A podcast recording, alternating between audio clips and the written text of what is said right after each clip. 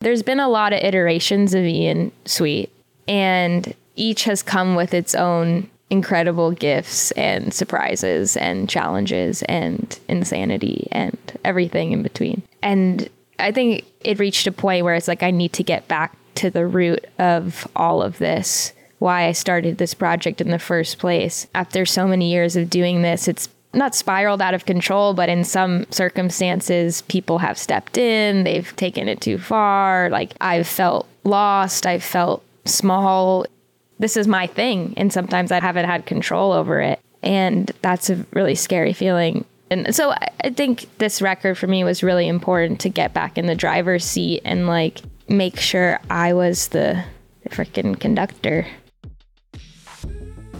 That was Jilian Medford of Ian Sweet, and this is Sheroes, a podcast with a mission to turn up the volume of women's voices in music across genres and generations. I'm Carmel Holt, and what you're about to hear is a previously aired interview from my syndicated public radio show, Sheroes Radio. Sheroes is a deep dive into the experiences and perspectives of women and gender expansive folks in a still overwhelmingly male dominated music industry. It's a space where we discuss challenges and triumphs, how far we've come, and how far we still have to go. Telling our stories is the first step to making music better for everyone. Today's guest has been on a Shero's journey of losing and finding her confidence, her agency, and joy as a musician. First as a tomboy kid nicknamed Ian, then as the leader of her namesake band Ian Sweet, singer, songwriter, guitarist Jilian Medford says she can't recall a time when she wasn't singing and would regularly do so for anyone who would listen. Eventually, a guitar found its way into her hands and she would immediately start writing songs. But the childhood abandon disappeared, and she describes becoming more and more shy and insular about her creativity. Going to Berklee College of Music was the next step for Jilian and was where she started performing, first as a solo act under the name Ian in 2014. A band was formed, and then the name became Ian Sweet, and their debut Shapeshifter was released in 2016. Immediately receiving critical acclaim, the album was on Stereogum's list of the 50 best albums of the year, and Ian Sweet was named one of Stereogum's best new bands of the year. Within a couple of years, the band dissolved, and Jilian was back on her own, releasing Crush Crusher in 2018. The pandemic release, Show Me How You Disappear, arrived in 2021, her third outing as Ian Sweet, and her first following a mental health crisis. Now, Jilian Medford is back with her most confident, fully realized album to date for an artist who has fought her way back to the freedom, joy, and confidence she once had as a child, but now embodying the wisdom of all she has endured as a woman. We celebrate the release of Sucker and welcome Jilian Medford, aka Ian Sweet, as this week's Shero in the spotlight. Jilian Medford, thank you for being here on Sheroes. I am so psyched to have you here. Thank you so much. I'm so happy.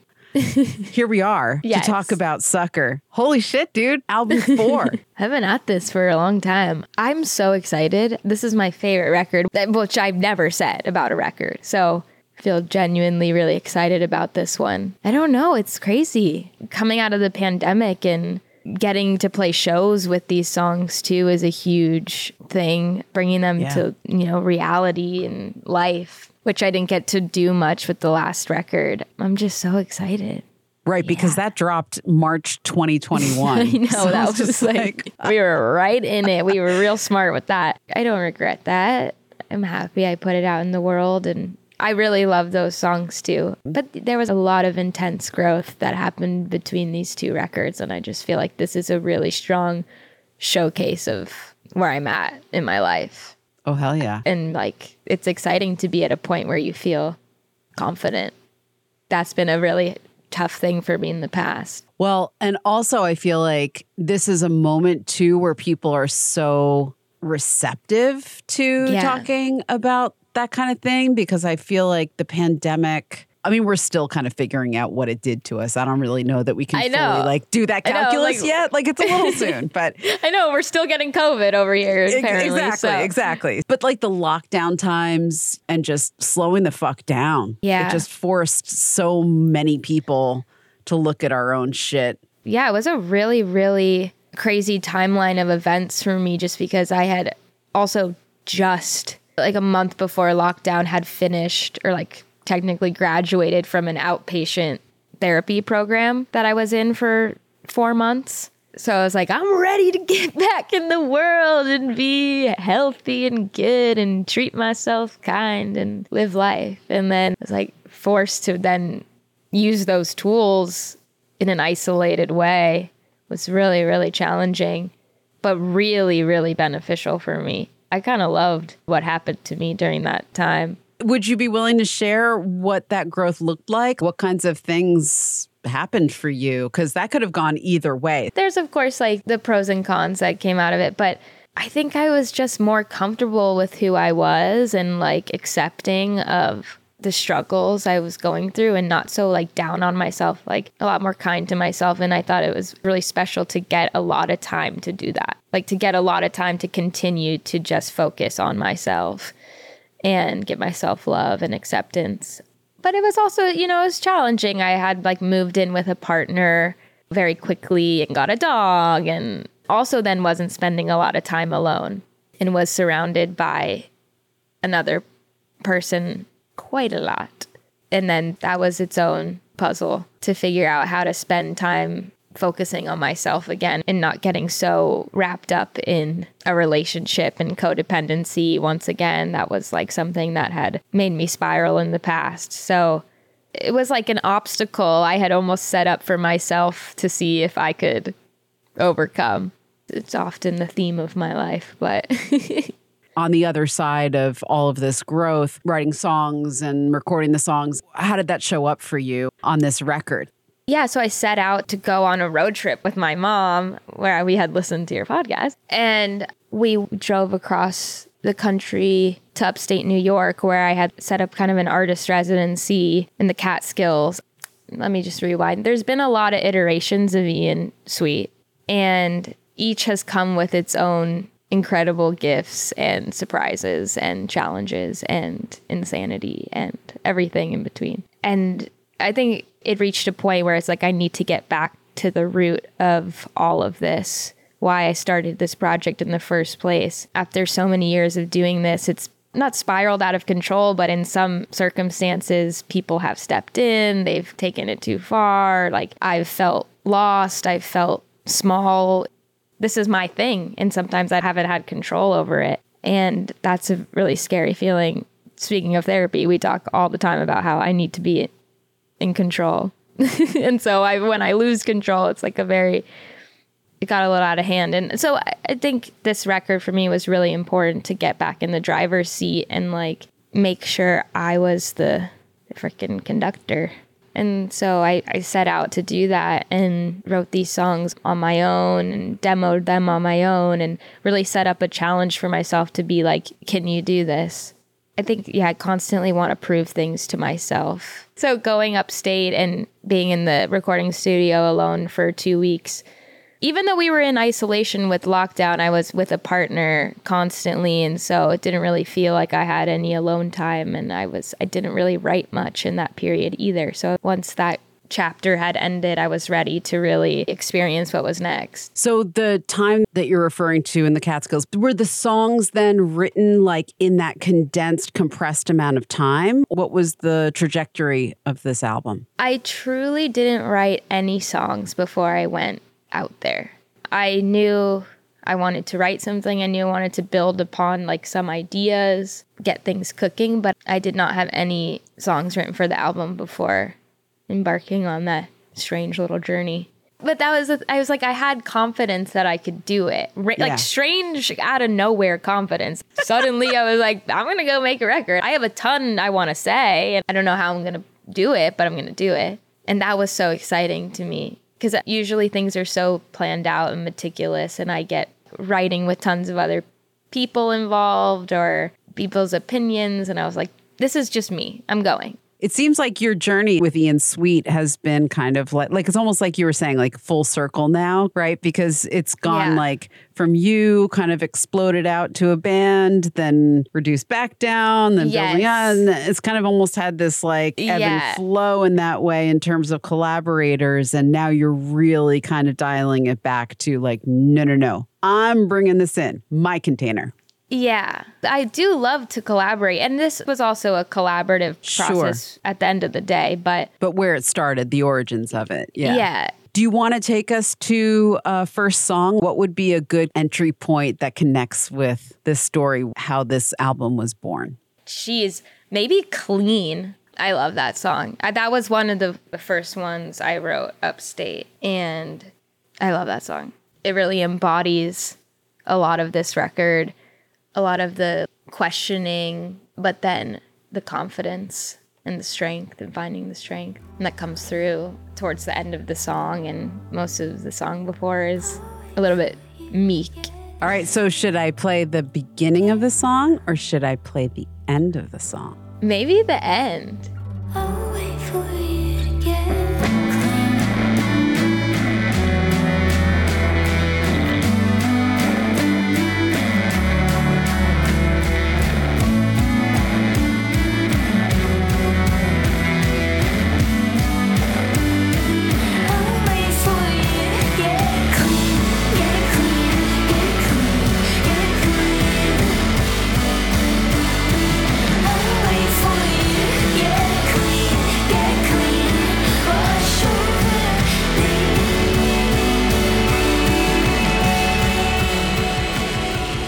We have Jilian Medford here. Ian Sweet's new album is Sucker. She's our guest today on Sheroes. I'm Carmel Holt. One of my favorite tracks, Clean. You got some blood going on in this record, Jilian. That's right. That's right. I don't know what was going on with that. Uh, Sometimes I pick like one thing and I just can't stop writing about it. There was a couch theme at one point in a record before. It was like, why am I singing about couches all the time? What's going on with it? The couch makes a reappearance on oh yeah, record. okay, Yes. there we go. Yep, wow, the couch wow. is there. Oh god, I'm yep. always singing about a couch. I do love a good couch. Maybe it's a therapy thing. Okay, so I'm going to get super nerdy now. A lot of this is subconscious or stream of consciousness, like you're saying, like, why couches? Why blood? Is this somehow tied to the lead track, Bloody Knees? Because it says there's blood dripping down your knees. It's just a cut. Baby, I'm tough. Don't worry about a thing. I'll wrap myself up. Clean up the blood. Yeah. Yeah. So, how does this connect with Bloody Knees other than that? Both of these songs are definitely connected in a way of being doubtful in relationships, care, putting so much like care and tenderness and love into something and feeling like it could shatter at any moment. Clean is really about me giving so, so much of myself to someone mm. and them just using me technically as like a rag. Like a lot of people interpret this song differently, which I like. I think that everybody should have their own interpretation, but it's not meant to be like getting clean from drugs or anything like that. Right. Clean in the sense of wash over me, use me to, you know, bathe yourself. You get to return to innocence while I'm stuck in whatever way I'm stuck in. And then Bloody Knees more so is like the beginnings of a relationship. So that was like, I'm scared. How is this going to turn out? I'm fearful, but I'm going for it and not really trusting my gut. And clean is like more of the outcome after not trusting the gut. Is this one relationship that this album traces, or is it like kind of an amalgamation? It's an amalgamation of things. I was definitely going through a lot of shifts and changes of no longer being with a long term partner and then spending quite a lot of time alone and then entering a newer relationship and like weaving all of those together is a lot of the meat here. I wanted to talk about your background for those that don't know you and aren't familiar with your story. There are things that I don't know. Like, when did you start writing music? How did you and music meet up in your life? Where did this all begin for you? I can't remember not singing ever. There's a lot of uh, home videos of me running around the house completely naked as a child, singing at the top of my lungs, giving performances on the coffee table. So wild and free. And so it was like always just performing. I had a little bit of a tough childhood and I turned the performance and the singing as a way of like being away in my room and coping and maybe asked for a guitar at one point for a Hanukkah gift or something and it was like 10 or so and then started writing songs, truly the silliest songs of all time. But then I became very shy about it. I would hide away in my room. I, then I became very quiet and not wanting to share anything. I went from being like a very almost outrageous child to a lot more subdued and like keeping to myself. And then, yeah, was just always writing songs. And there was nothing else really. That's all I did. I like I didn't have really any other.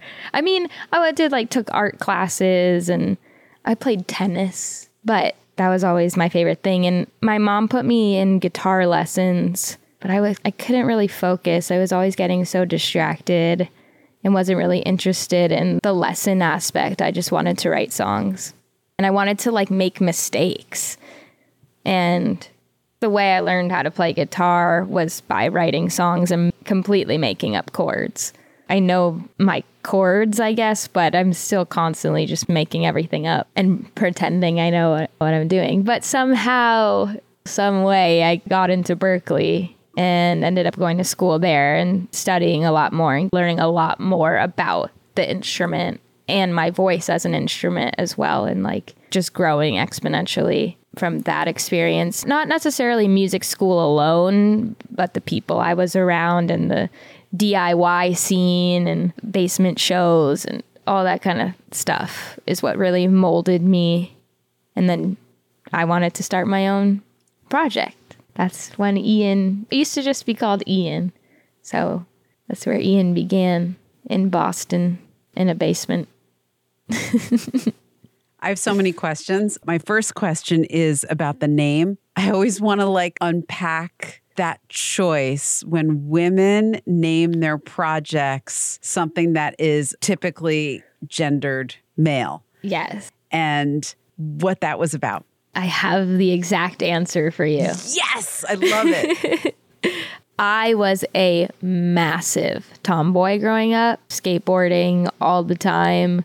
My group of friends were just a bunch of funny boys, and they nicknamed me Ian, Jilian, Jill Ian, and took the Ian from Jilian. And that had been my nickname middle school and high school.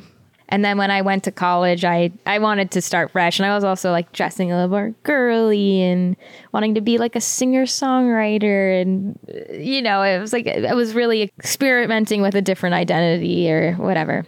Just growing up, also figuring out things about myself. But then when it came time to name a project, when I started playing shows, I was like, Jilian, what do I call it? What's interesting? What's going to get people interested or talking? And I was just like, oh, what makes sense is Ian. That's my nickname. So for years, it was just Ian. And then we signed with Hardly Art, and they were they're like, you know, it's gonna be really hard to find you on the internet, and people are already struggling because like, how do you search Ian really? So we think you need to change your band name. So it was a lot of brainstorming, totally trying to come up with every other because I was like, if it can't be Ian, what I mean, what, what other, so we almost called it a million other things. And then I was just like, what about adding a word to Ian? Like Right. Ian something. So it was like experimenting with what that could be. And so funny, Ian sweet. I don't know. It doesn't the sweet doesn't mean anything. The Ian means a lot to me. The sweet, I don't know. It's just a word. But I've had emails from people who are actually named Ian Sweet, like a guy from Ireland or something. I bet. So of course I want to know, like inquiring Sheroes Oh, do people minds. think I'm a guy? Is totally that what? or oh, or do oh, they or still? or yeah, is it like they get there or they're like oh I thought you were a dude you know like in kind of a like definitely there, or they don't say hi to me. They think that somebody else in there's the a guy. Yeah, Yes. they think they think Ian is coming. like, I'm like, hi, I'm Jilian, and they're like, okay. Um, so yeah, where like trying to find someone else to ask the tech issues about. I'm like, no. So we have this guitar amp, and we have one DI, and this. You know, I'm the one explaining it. So. Yeah, we get, run into that a lot. I also run into fully people being like writing an email to my manager or something and saying like, "We'd love to have him do this or that." Just absolutely no clue. wow Yeah, it's been an interesting journey with that. Nobody calls me Ian anymore, but it is funny when people do refer to me as Ian. so okay I'm going to put a pin in in the whole gender identity of the band thing because I want to make sure that I ask you about Berklee because no shade to Berklee because No, I could shade. okay, dude, I've just had so many people on this show that have gone to Berklee Yeah. and god damn it, It's- it makes me sad. it's a struggle. If my mom hears this, she won't be happy because she hates when I talk shit on Berklee because, you know, she paid tons and tons of money. Love you, mom. But yeah, and I also have tons of, you know, student loan debt. Amazing school, right? Right. I've On heard paper. I've heard that the women that go there are not encouraged to be anything other than vocalists. Like there's a real emphasis on women being vocalists and singers. They are not taken seriously mm-hmm. in other arenas. Mm-hmm. Being an instrumentalist is very hard there, especially if you want to play guitar. If you want to be in the engineering side of things, that's also hard. Or in theory, tons of people have told me that they found themselves to be either completely outnumbered hmm. and or their talent or their desire to pursue those things being ignored or discouraged. That's what I've heard. So Yeah. Confirm or deny. I'm curious about your experience. Obviously, I'm sure there's a spectrum in between. I struggled day one. I felt like such an outcast. I felt like I wasn't following a formula. And I started off as a songwriting major, but quickly just could not connect with what was happening. Yeah, I think that, you know, I technically got in with voice, with singing, but like I'm not your very stereotypical singer. I have my certain way of singing. And I think that there's a beauty in training your voice to sustain and be healthy and like breath work. There's a lot of beauty to that, but I also think a lot of the courses and curriculum, if you were female, wanted you to sing a certain way, wanted you to be like Adele, literally, like that. It's like, this is what? How are we being encouraged to be unique or anything out of the norm? And it was the same in the songwriting classes. I had a lot of trouble with the male teachers in songwriting. How can you critique somebody's lyrics? Like critiquing in front of a class, like something so personal like that, like lyrics from a 60 year old man who's like obsessed with Billy Joel and that's all he references. I really don't know. I really don't know how to.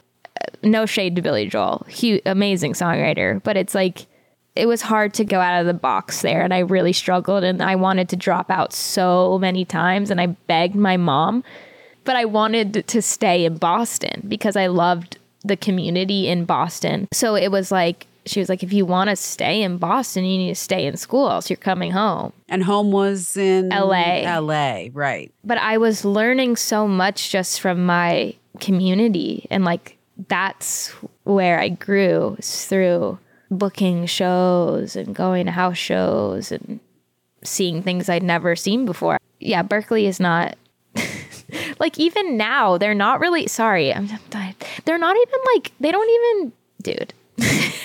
it's like you pay so much money to go to that school. Where is the support? It's really tough to make money with music. We all know this. I don't make sustainable money with Ian Sweet. And it's still hard for me to find like another kind of job in the music industry. I'm like, I have a Berklee degree. It's hard. What they should be teaching you is how to be a working musician. Yes. But the jobs that you would want to supplement your income as a musician, like what are those jobs and why is it hard So- for you to get them? Do you think that there's a sexist? Yes, fully. Yes. And and at Berklee, that was so present too. Uh, What you were saying about like the engineering programs and the film scoring. I wanted to do film scoring, but it was so male dominated. I don't think there was one single female in that whole major. That was something I was super interested in. And also like electronic production and design. I wanted to maybe do that as well, but it's like that is all dudes. Women were afraid to get involved. Oh God, there's the, the a lot of the faculty like weren't super welcoming to women, and if you like raise your hand and ask questions, if a guy asked it, it wouldn't have been thought of twice. But I would get embarrassed, or I would get scared to ask something that would be looked down upon. Like, oh well, of course she doesn't know what this and this is because she's a fucking girl. so I just kind of like kept to myself and stayed in my own lane and ended up like making my own major. It ended up the songwriting was male dominated with old like With old with like crusty older dudes. old crusty Yeah. men. Yeah. And my favorite class I took there was called 20th Century Women Songwriters, which was amazing. Taught by a woman, all about Joni Mitchell, Carly Simon. It was all that. I love that, but it was like, who was in that course? Just a bunch of girls. Like, of Right, echo course, of course. Echo chamber. Yeah, it's like, Yeah. well, we're preaching to the choir. And See, that should be required for all of Exactly. the male identifying students. Right. Yeah. And I was like, I already already know all about about this because I like I'm obsessed with Joni Mitchell. I've read all the interviews. Same. I've done all the things, you know. Yeah. But it felt like a safe place to be, and it I was, just going to say, you were probably craving that safety so much that you're Right. like, I'll go there Yeah. because at least there I'll feel Yeah. like I'm among people that get me. Yeah. And me. and then also I ended up being in a Joni Mitchell ensemble, which was really really special. But then just all the players were I mean, obviously the singers were girls, but that's not obvious. I mean, there could have been male singers as well, but no guys signed up to do that. But all the players were male. And it was just like, I don't understand. I yeah, I could go on and on and on, but and I think we all we're trying to move past this and we're tr- or like I'm sure Berklee is outwardly trying to put something out there about inclusivity and being like Sure, they are. really in your face about it, but Right. I don't think the opportunities are equal. If I'm getting the timeline right, this was like 10 years ago, right? Yeah, I'm, I just turned 30, so Yeah.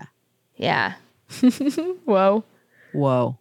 So you're out of Berklee.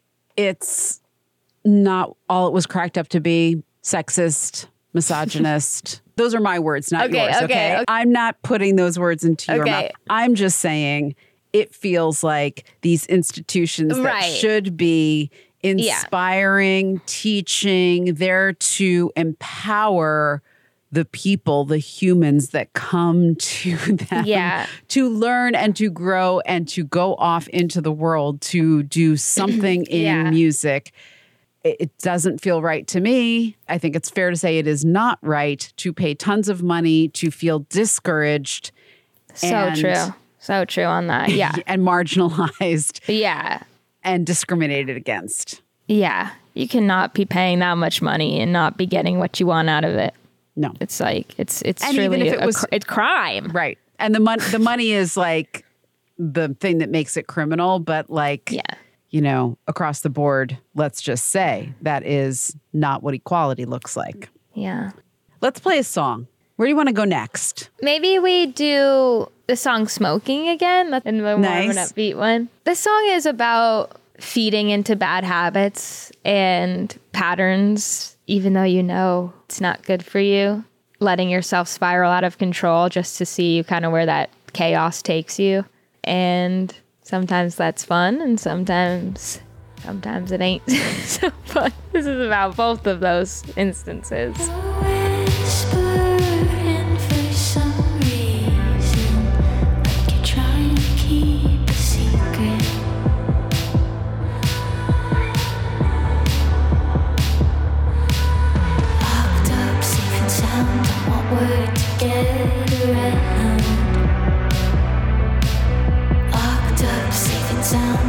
Word to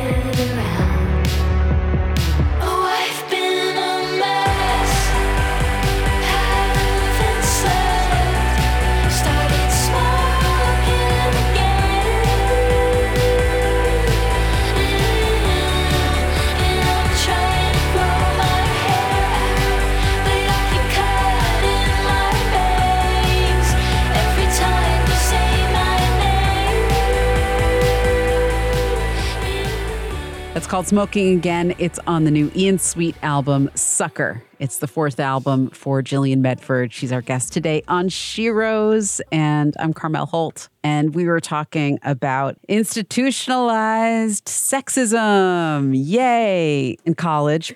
specifically Berklee, where you went to school, and kind of revisiting the beginnings of Ian Sweet.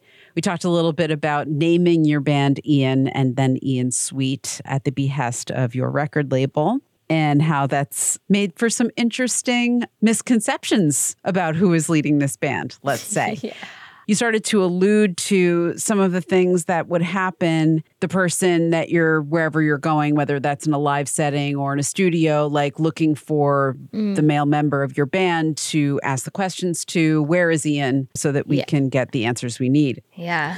would you be willing to can you talk to us a little bit about what your journey has been with collaborators you know you've also talked a little bit about being in the midst of your project but not feeling like you had control of your project yeah, I, I was very independent with my music starting out and did everything myself and wrote everything myself and recorded it all myself. And it, it was such an exciting new endeavor and adventure for me that I feel like I was just beginning to scratch the surface of before I met my first drummer who ended up becoming just such like an integral piece of the puzzle in a way that I didn't expect.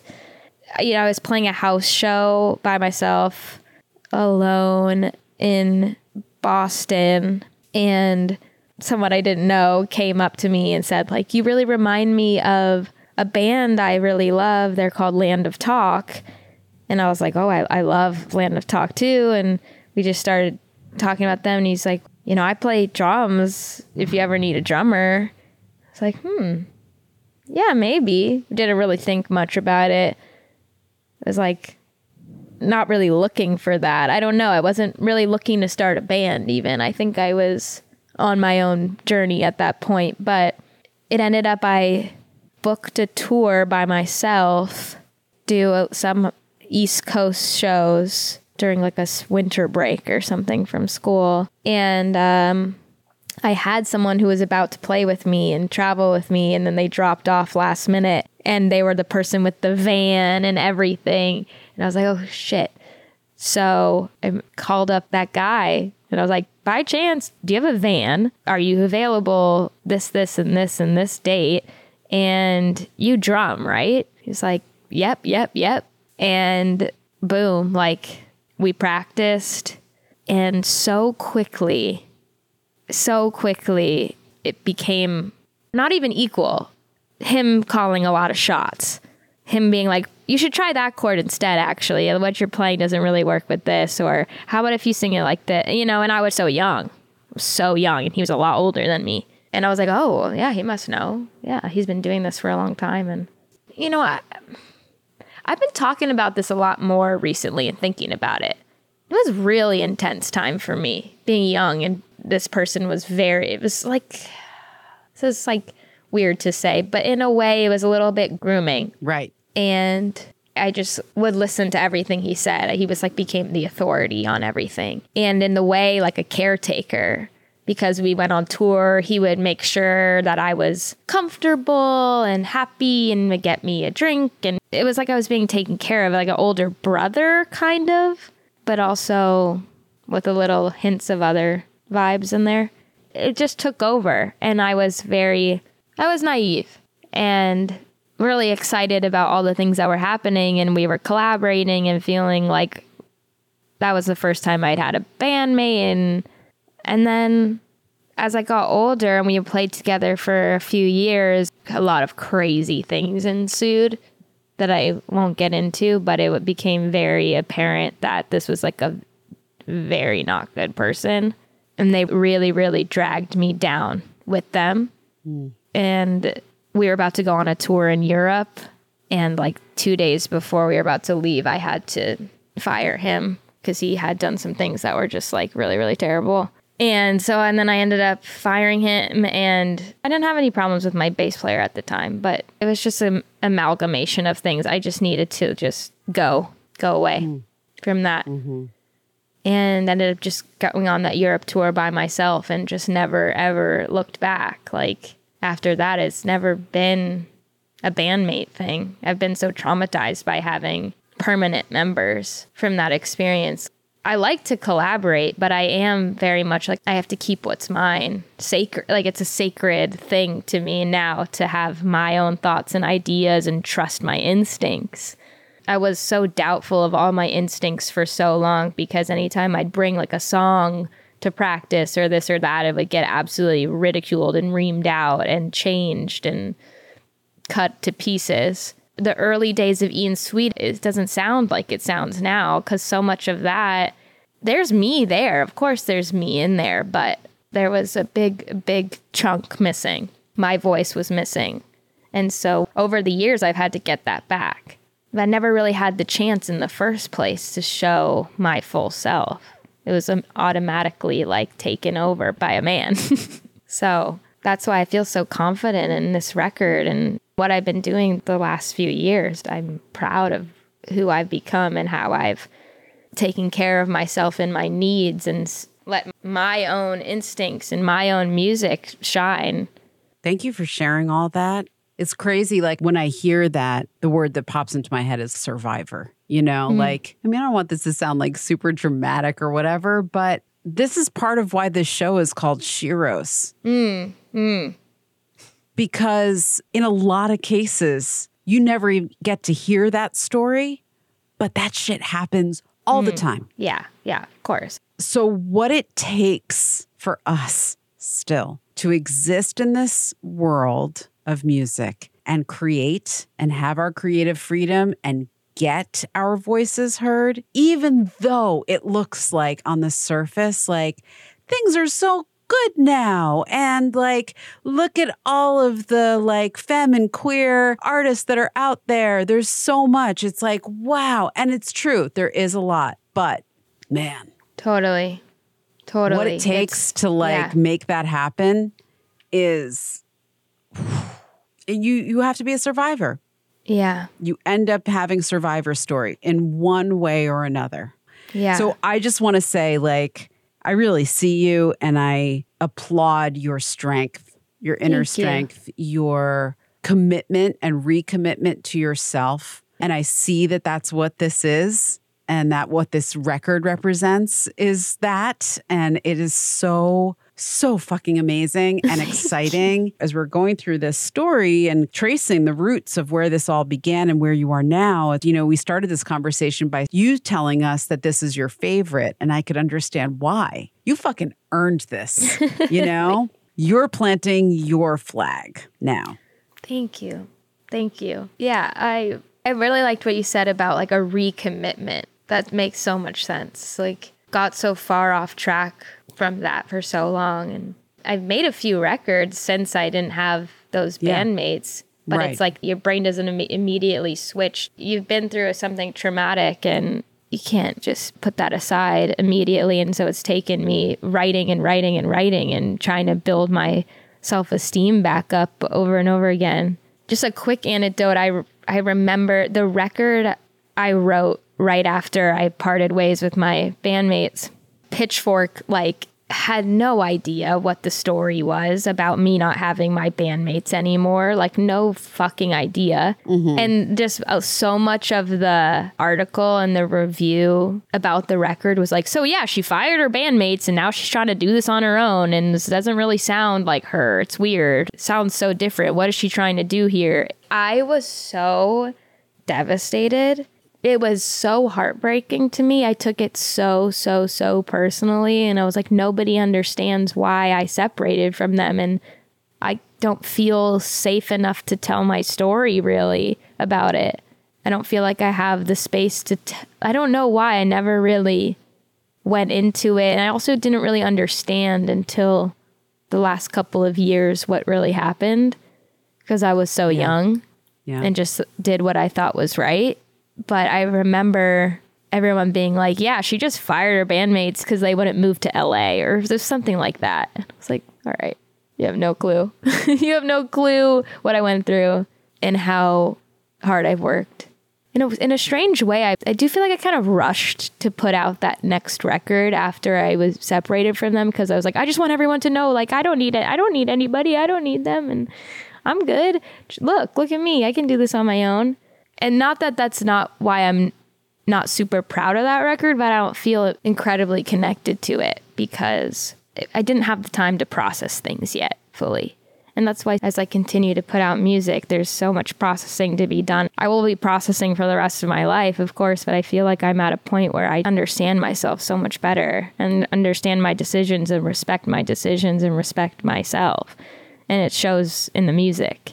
Hell yes to that. And I mean, some of that comes with age too, you know. But you were saying, like, I don't know, I didn't feel safe to say anything about it or talk about it in this way. Because I mean, not only had you not had enough time and distance away from it to be able to be articulate about it or even process, metabolize what had happened, but there's still not a lot of spaces in media, in journalism that are set aside like this, that are like safe spaces where you don't feel like you're going to be put on blast or Right. misquoted or Right. spun somehow or you know there isn't like another agenda also like we're so like in a scarcity mentality still that i think it's also like we don't want to jeopardize ourselves like oh i don't want to like offend anybody or say anything wrong or like be the bitch that's like complaining about so and so because then how am I going to be perceived? And I just need to like suck it up and be strong and just push forward like that. I mean, I don't know if any of that resonates, Total- but I'm just no, like, no, that- of- I'm yeah. like, sh- I'm just, yeah. I wish people could see my face because my eyes are wide and I'm shaking my head. Like, yes, yeah, yes, I know. There's so much worry as women, definitely, about like if I say the wrong thing. Yeah, people in the public eye, it's like you get one chance almost and don't want to blow it. So you got to be so careful about what you choose to like speak openly about or something. it's fucking crazy. Yeah. It crazy out here. That's why we have this show. Again, I'm just going to say how grateful I am that you are able and did just share all that with us. Thank you for creating Oh. a sp- no, for real. Thank you for creating a space for me to feel comfortable to share that. You're welcome. I just have such a strong sense of necessity here. But then, you know, sometimes I go through my own moments of feeling doubt, you know, about like Yeah. what I'm doing and if and is there a need for it or is it la, like what what am I doing? Am I hmm. affecting any change? But I hmm. think, you know, ultimately women hear your story just now and feel seen. We've done it. Even if one, so much of this is still kept in the shadows. And I have a lot of people come to the table who end up self editing themselves. Like we're so conditioned to do Yeah. that. It's harder than you would think to step forward in a public way. You think about like women who step forward and speak up on abuse. You know, mm-hmm. I mean, this is a form of abuse, but like a physical abuse or rape, how hard it is for them to speak up. Right. And again, not to be dramatic, but it's kind of got a similar flavor, right? Because our livelihoods, our careers, our person, and our emotional well being is all wrapped up in our jobs and in our work yeah. in the yeah. music industry. There's so much to, you know, I have a particular story and I've been really open about my therapy and going to outpatient and being like Mental health, yeah. mental health and I really mm-hmm. am glad that people resonate with that and also that I've been able to share that. But I also think in the indie rock space, people want you to have a story. Yeah. Like there's something where they're like, well, what's the story? If you haven't gone through something absolutely terrible, what does it all mean? Or something like that. Like I'm speaking in a man's voice because it seems something that like men want, you know, they're like, well, I don't get it. Why is she so sad? She has to have something mm-hmm. absolutely terrible. There's like a, this is maybe the wrong word, but like a trauma porn aspect to it. Like people really want you to have gone through something awful. Might be a little dramatic, but in order to connect to your story or something. But Be a credible artist or yes, something. Yeah. yes. Mm-hmm. I've heard that before. With mm-hmm. this record, I feel like I was in a really healthy space and I was treating myself well and I was making sure of that for a long time, for a while now. And when it came time to kind of think about the themes of the record or like what's the story, I was like, last record I was in an outpatient therapy and everybody had something to write about that and everybody resonated with that. So I Yeah. was like, quick, what what's wrong? I felt like everything is great in my life. Obviously the record is like sad. There's a lot going on, but I was like it didn't feel like everything was crumbling around me when I was writing it though. And I can't sit here and tell you that. I can tell you that I felt good. I felt confident. I felt healthy. And I can still write from a place of hurt. But that's the fucking story right there. Right. Like Bully, do you know Alicia Bognanno? I love her music. I don't know her personally, but I, I love I love Yeah. Bully. So she was on the show not long ago and she was talking about more in the context of getting clean and sober, but she was saying like the narrative around needing to be sad, tortured, unhealthy, in addiction, all of that in order to make good art, that has to stop. Like that was her whole thing. She's like, it is toxic. It is categorically not true. She's like, the healthier I get, the better my art gets. I'm more focused. I'm more present. I'm in so it true. now. So Yeah. true. That's so true. It's like being much more present and proud of what you make. But Being for able- women, that's hard. that's the thing. I felt Yeah. like, yeah, you feel like you can't be proud. You feel like there's something wrong with being confident in the work you make because you're not supposed to be confident because then you're looked at as being egotistical, which trust me, I'm so fucking insecure. I could never be that egotistical. So I'm like, relax. I can be confident and still be insecure. But that's me talking to some guy, Yeah. talking to into a mic, into a Yeah. podcast. But it, there's a way to be proud without it, somebody judging you, and you're allowed to be happy with what you make and what you work so hard on. I think I used to be embarrassed about being excited about my music. Or I felt like something was going to rub someone the wrong way to be like, I love this song. I love this song that I wrote. But I haven't ever really been able to say that till this record. The song that came out today, Emergency Contact, I love that song. It helped me through something difficult. It feels so good to me. I'm proud of it. Love that song too. Can we play a clip of that Oh, song right here? yes, yes. Hell yeah.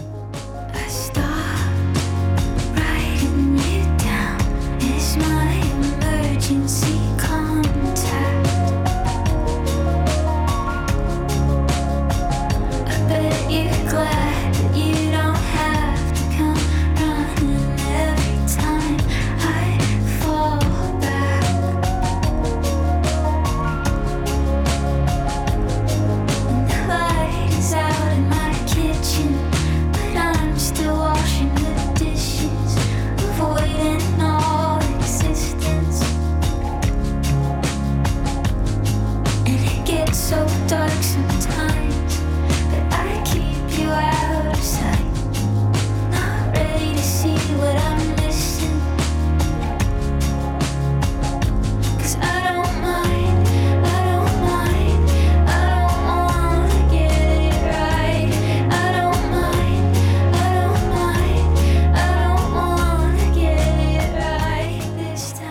Emergency Contact from the new Ian Sweet album, Sucker. It's the fourth full length album for Jilian Medford, our guest today on Sheroes. I'm having so much fun. We've been on the line for over an hour now. I should have known. I should have known this was going to happen. Two Jewish girls talk about oh sexism. Go. Okay. So there's so much I still want to talk about, but I have to believe Oh. that we're going to have another chance. Okay. Yeah. Yes, can we're going to dish. two. We'll do- yeah, we we'll do do a part part two and we'll dish more. The one thing I wanted to ask before we do the Shero's magic wand. um, Ooh.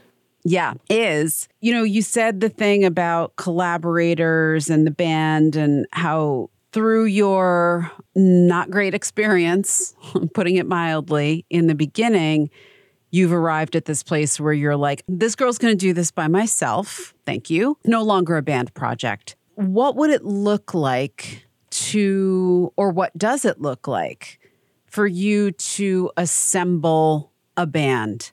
would you consider, have you considered surrounding yourself with femme and queer musicians and producers, collaborators, crew people to see how that would ride? Absolutely. think Yeah. that's like the dream is to have supportive people around me and people that I support and especially femme and queer energy is like something I really would love to be able to travel with, spend time with. That's the goal.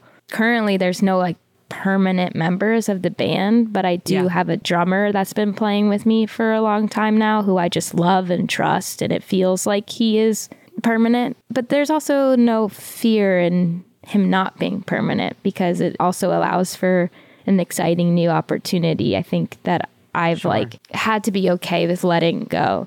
But I feel really safe with him and that's something that is really important to me and that I cherish. And also I think that I make him feel seen and safe as well. But I've been really wanting to add a synth player, particularly somebody femme, queer, non-binary, person of color, etc., because I would love to be able to give like an opportunity to someone not as privileged as a white man, and I'd love to be able to just play with a synth player. Well, I was just going to say, and also give that gift to yourself. Like, Yeah. I, you know, I don't know how much experience you've had collaborating with that energy, but it would be so interesting to see how that would shift things for you. yeah, yeah, that's very true. I Not as like a checking the box kind of a thing or like hiring right. somebody because they're a woman or they're non binary, but as part of your practice and your journey of creating the world around Mm-hmm. you that you want, yeah, remaking it in a way that works for you. Yeah. All right. How about we do a wish? That would be my wish for you. Okay. There's my wish for you. And of course, it doesn't have to be gender specific. I think you also hit the nail too that it's like ultimately above and beyond anything else, it's about feeling safe with the people around you, you know, Yeah. regardless of their gender identity or expression. So- Yeah, everybody. Yeah, yeah. Everybody feeling safe and having fun and being and themselves. having fun. Yes. Have fun and be yourself and be nice. Yes, exactly. Be kind. All right. So, Jilian with a J and one L. Yeah. At the end of each Shero's interview, I hand over the Shero's magic wand to my guest. And I say, with this wand, you can change anything in the music business, in the industry, for women and non binary and queer folks. You got the wand in your hand, might feel a little heavy. You might have a big, long list of wishes. But your first wave of the wand, the first thing that pops into your head, what would you change? Good lord. I wish that female and non-binary people, queer people, like feel like uh, oftentimes we do a lot of comparing to other people and seeing other people's accomplishments. And that's so tough because obviously we spend so much time online and on the internet and everybody's putting forth their best foot, you know, and we see Yeah. only the best. But something beautiful the pandemic is everybody felt like so at ease. Like we didn't have to be like, how come I didn't, how come I can't, I want to do that tour and I want to do, I just want us to feel safe and heard and seen and like continue to just build and play music and create for ourselves, not for this machine that we think we need to keep making content for in order to be successful. I feel the best when I'm creating for myself. So I hope that everybody else can find a way to feel that way. That's a great wish. Thank you, Jilian. How should we go out today? What song should we play? Your Spit. This song's fun and everybody's kissing and it's a funny Ian Sweet song when all the songs are usually pretty sad, but this one's just about making out. So thought it'd be a fun one to end on. Kiss me Kiss me like you're leaving. Your spit tastes different. Why don't you kiss me like you mean it? Kiss me like you're leaving. Your spit tastes different. Kiss me like you mean it. Make me believe it. Make me believe it. With thanks once again to Jilian Medford. Thank you for being with us on Shero's. Thank you. Many thanks to Jilian Medford for being with us. The new Ian Sweet album, Sucker, is out now on Polyvinyl Records. Sheroes is produced by me, is mixed and mastered by Kelly Drake. Our original theme music is by Lucius. Sheroes is also a nationally syndicated radio show. You can visit sheroesradio.com to find out more and support our work with Patreon or merch from the Sheroes shop. Keep in touch on Instagram and Twitter. I'm at Carmel Holt or find us at Sheroes Radio. And please consider leaving us a rating and review wherever you listen to your podcast. That helps us grow and bring you more Sheroes. Until next time, remember music is our superpower. I'm Carmel Holt. Thanks for listening.